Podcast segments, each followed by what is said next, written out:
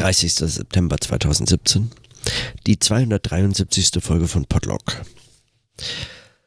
Heute habe ich zwei kurze Notizen. Zum einen habe ich äh, Abstracts für die ISA-Konferenz eingereicht. Und dabei fast auch noch für Freunde einfach Abstracts geschrieben. Man konnte sich dann nämlich einfach registrieren, musste irgendeine E-Mail-Adresse angeben, die muss man nicht bestätigen. Man bekommt dann einfach die Information, dass man sich angemeldet hat und ein Paper eingereicht hat. Also wenn man jemanden dabei haben wollte, dann konnte man sich einfach ein äh, absurdes äh, Panel ausdenken, äh, also suchen, wo, wo man etwas einreichen wollte und dann ein äh, mehr oder weniger witziges Abstract, das Erfolg hat, angenommen zu werden, einreichen und äh, hoffen, dass möglichst viele der eigenen Freunde und Kollegen mitfahren können. Das wäre auf jeden Fall mal. Und ich dachte, das ist doch eigentlich genau die Strategie, die es braucht, um so ein absurdes Programm äh, zu kommentieren. Weil es ist vollkommen absurd. Da ist das sind so viele Veranstaltungen, die sicherlich alle parallel zueinander laufen. Es geht sicher nicht um diese einzelnen Vorträge. Man wünschte sich fast, so ein paar der Panel-Organisatoren und Organisatoren sehen das ähnlich und warten eigentlich nur drauf, dass man ihnen etwas schickt was sie annehmen können, von dem sie wissen, da, das ist eher halb ernst gemeint. Es ging doch eigentlich um solche, um solche ähm, subversiven äh, Konferenzbesuche, oder? Also ich meine, wozu sonst eigentlich? Mit Klaus habe ich mich da auch drüber unterhalten. Der hatte auch so ein Projekt die äh, letzten Jahre anders, aber zumindest in diese Richtung gehend. Und ähm, auch ich ähm, bin da, ich, also ich kann dem einiges abgewinnen, dass man, dass man das einfach Ja, keine Ahnung. Also man wird sehen. Mal schauen, wie viele dieser Abstracts durchkommen. Die andere. Ah nein. Noch, auch noch zu dem Abstract. Zu meinem Vortrag habe ich, hab ich etwas für ein Panel, und das habe ich tatsächlich auch ernst gemeint, für ein Panel zum spekulativen Realismus eingereicht. Und so richtig habe ich keinen Schimmer, was ich da so genau äh, geschrieben habe, ob das irgendeinen Sinn macht und ob das überhaupt was mit spekulativem Realismus zu tun hat. Das ist ein so ausufernder, äh, ausufernder Diskurs in der gegenwärtigen Philosophie äh, läuft unter so vielen verschiedenen Labels. Das Schlimmste ist der neue Realismus, kann man mal getrost vergessen, aber dann kritischen Realismus, spekulativen Realismus, spekulativer Materialismus, ähm, kritischer Materialismus, neuer Materialismus, all solche Dinge. Das ist so ein, also nicht klar abzugrenzen, das äh, wahrscheinlich einfach konzeptionell offenes und diskursiv eh offenes Gemenge von verschiedenen Strömungen und theoretischen Entwicklungen und so. Ähm, aber äh, dazu habe ich also einen Beitrag geschrieben, der, der das ähm, so einen dialektischen, äh, eine dialektische Perspektive, die in diesen Diskursen äh, meistens eigentlich kritisiert und äh, als Subjekt, äh, wie, wie nennt das mir das so? Subjekt Subjectalism. Subjectalism, Subject. Genau, Subjectalism, glaube ich. Auch so eine Wortschöpfung. Äh, wird es zurückgewiesen, allerdings meines Erachtens eigentlich als eine Art Missverständnis, beziehungsweise auf eine sehr starke ähm, und tatsächlich schon hinreichend umfangreich kritisierte Lesart Hegels oder so zugeschrieben und, und sehr eng in diese Richtung verstanden und man kann das auch anders verstehen, würde ich meinen. So mein Beitrag. Aber ich habe mich gefragt, wenn das jetzt durchgeht und ich dann im Juli nächsten Jahres äh, auf die Konferenz nach Toronto fahren kann, dann muss ich dieses, dann muss ich dieses Paper schreiben und das kann ich mir nur leisten, wenn es äh, aus meiner Dissertation eigentlich heraus entwickelt werden kann.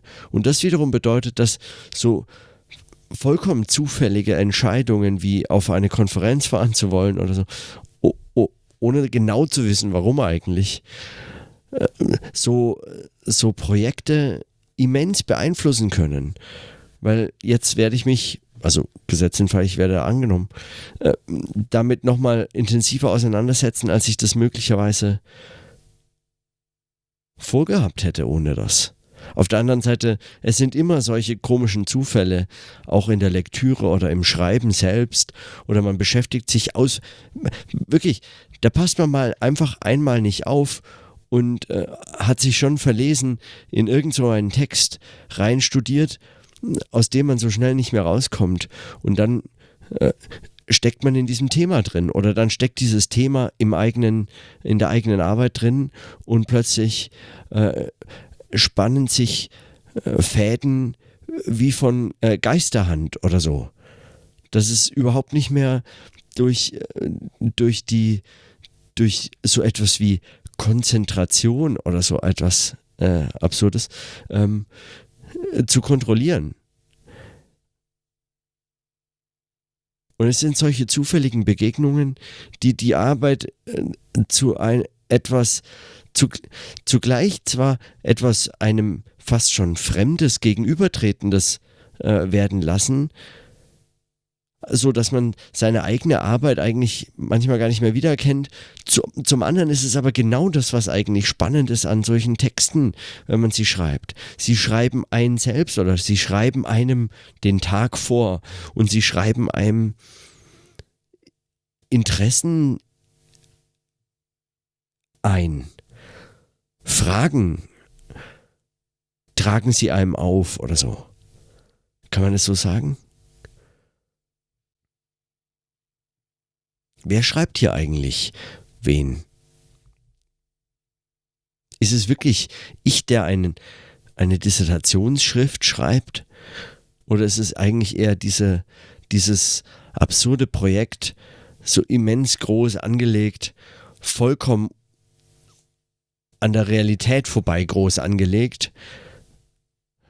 Man müsste eigentlich unter Bedingungen heutiger akademischer Strategien, Entwicklung der Universität und auch von so Karrierewegen und so eigentlich wieder zurück zu sehr kompakten, kleinen, dichten, vielleicht wie auch immer äh, Dissertationsprojekten zurückkommen. In dieses unvorstellbar groß angelegte Buchprojekt findet mein Leben eigentlich gar nicht mehr so richtig rein, sondern es gestaltet eigentlich mein Leben mehr und mehr. Und in solchen äh, zufälligen Lektürefunden oder also so, ja, zufälligen Le Entwicklungen einfach, ja. Komm, lass uns auf diese Konferenz fahren. Warum nicht? Ist in Toronto, ist doch schön. Das führt dann zu einer substanziellen Veränderung äh, der Argumentation? Weiß man natürlich nicht.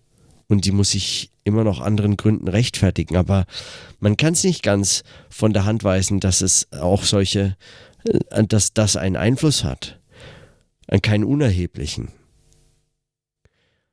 Und das ist in keiner Form wissenschaftlich zu kontrollieren oder einzufangen. Ich weiß überhaupt nicht, ob das in, in einer Form zu reflektieren ist. Beziehungsweise mein Verdacht ist, ja, es ist zu reflektieren und mein Verdacht ist, es geht heute eigentlich in genau solchen alternativen Textformaten, Schreibprojekten, Podcasts und so fort, wie dieses Podlog auch eines sein mag. So, so geschieht diese Reflexion. Sprechendes Denken heißt eben auch, dass solche Entdeckungen und Entwicklungen notiert und vorgetragen werden. Veränderungen des wissenschaftlichen Arbeitens werden dadurch hörbar, die möglicherweise nie oder nur, wenn man hinterher noch albern, ja, äh, die Tagebücher oder so studieren würde von jemandem, aber auch nur von denjenigen, von denen es sich wirklich lohnt. Von dem ganzen Rest äh, äh, kümmert es ja natürlich überhaupt niemanden mehr. Ne? Sicherheitshalber spreche ich jetzt das Denktagebuch praktisch, bevor man entdeckt, äh, dass, äh, dass mein Beitrag zur Wissenschaft vollkommen bedeutungslos sein wird. Oder so. Also es ist, es wird, es kann etwas sichtbar gemacht werden, was einen Einfluss, eine wichtige Dimension wissenschaftlicher Arbeit ist und so verstanden werden müsste. Vielleicht was andernfalls weder sicht noch hörbar werden hätte können. Und das führt mich zu meiner zweiten kurzen Notiz, nämlich dem Beitrag für die eine Woche Zeit des Workshops dieser, äh, dieser Woche Zeit äh, Ende November von Maren Lehmann und Martin Bauer, die äh, und, und andere, die da noch dabei sind, diese Ausschreibung zu Formen der Universitä äh, universitären Kritik. Mitschriften heißt das.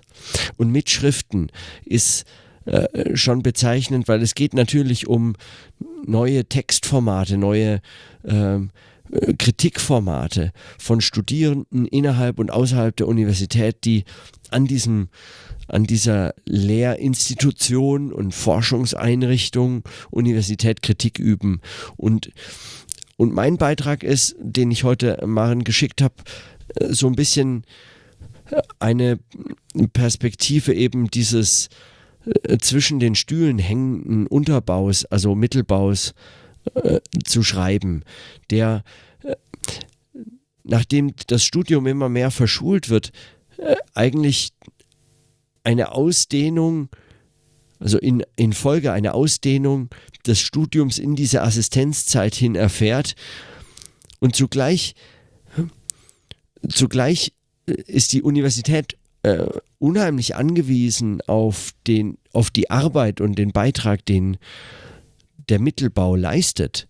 Zum anderen äh, gibt sie ihr nur ihm nur verkrüppelte Stellen ohne Perspektive und, äh, und viel, zu, viel zu wenige äh, Möglichkeiten in der Forschung zu arbeiten, für, wofür sie eigentlich qualifiziert oder zumindest mehr und mehr nach eigenem ähm, Verständnis auch qualifiziert. Spätestens ab dem Master äh, qualifiziert man sich offiziell in den meisten geistes- und sozialwissenschaftlichen Fächern für eine wissenschaftliche Arbeit.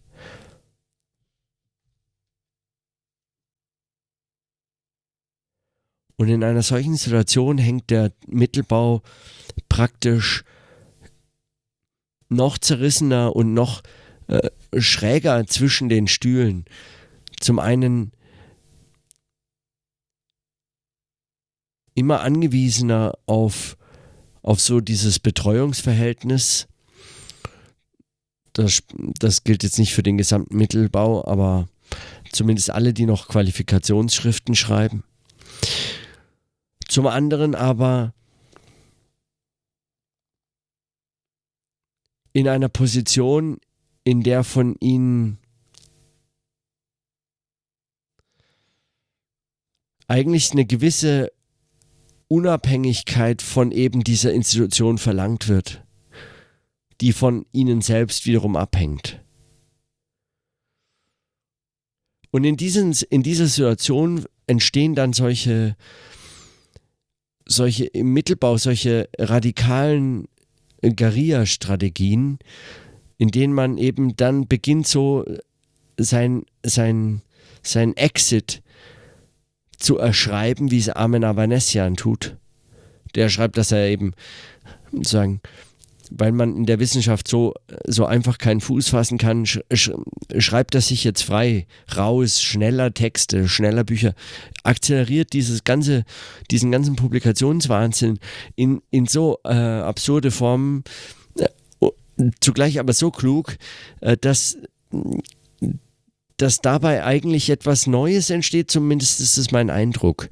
Und etwas, das sich selbst gar noch nicht so richtig verstehen kann, weil, weil worauf reagiert und welche Strategien geht das eigentlich an oder auf welche Strukturen reagiert das oder wozu dient das? Und mein Verdacht ist, wie auch solche Podcast-Projekte oder andere Schreibprojekte, die, äh, die damit versuchen, so einen reflexiven Umgang ähm, zu ermöglichen zwischen der wissenschaftlichen Arbeit, der prekären Lebenssituation, äh, diesen, diesen radikalen ähm, Reflexions ähm, äh, Gelegenheiten, kann man sagen, Gelegenheiten, weiß ich nicht, diesen Anlässen und dieser Notwendigkeit, damit anders umzugehen, einfach einen anderen Umgang damit zu finden. Da entstehen solche Projekte, die, die mehr sind als einfach nur ein Exit, sondern äh, etwas eine Stimme verleiht, was möglicherweise als Variationsreichtum noch viel bedeutsamer sein kann für die Universität als Institution und für Wissenschaft als Praxis oder so, ähm, als die Universität jetzt schon auf den Mittelbau eigentlich vom Mittelbau abhängt und von seinem Beitrag in Forschung und Lehre, vor allem in Lehre, aber auch in Forschung. Wer schreibt sonst diese sinnlosen Anträge? Äh, meistens ähm, machen das ja äh, auch äh, Mittelbauler. Und dieses, das, diese, ja,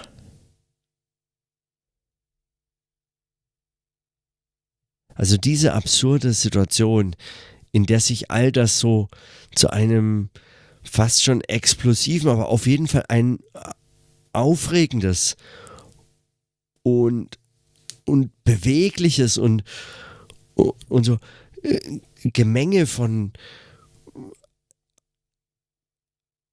Ideen und Projekten und so und, und so neuen Formen entwickelt. Das doch, ja, also das müsst, das gilt, gilt es doch zu beschreiben, auch zu verstehen, um es möglicherweise sogar ich glaube halt nicht, dass es sich jetzt schon verstehen kann. Sowas. Ich kann mir vorstellen, dass es eigentlich nur getan werden kann. Dass es sich momentan der so eines reflexiv distanzierten Zugangs entzieht, dass, dass das eigentlich sagen in der Genese dieser Formen oder vielleicht sogar in der Art dessen, was es da ist. Also so, es ist etwas, was in dieser Praxis lebt und sich immer, immer so ein Stück weit dieser Reflexion entzieht, dass man es also eigentlich immer nur im Gespräch, in Diskussionen, in Auseinandersetzungen, immer in diesen äh, Bezügen zwischen Leben, Arbeit, Wissenschaft und so fort. Man kann es eigentlich immer nur, man kann es nur erschreiben, ersprechen, erleben und vielleicht darin auch verstehen und erklären. So vielleicht? Ich weiß nicht, überzeugt mich das? Keine Ahnung. Aber es ist jetzt zu spät. Für heute soll es Schluss sein. Ja. In diesem Sinne, dann bis morgen.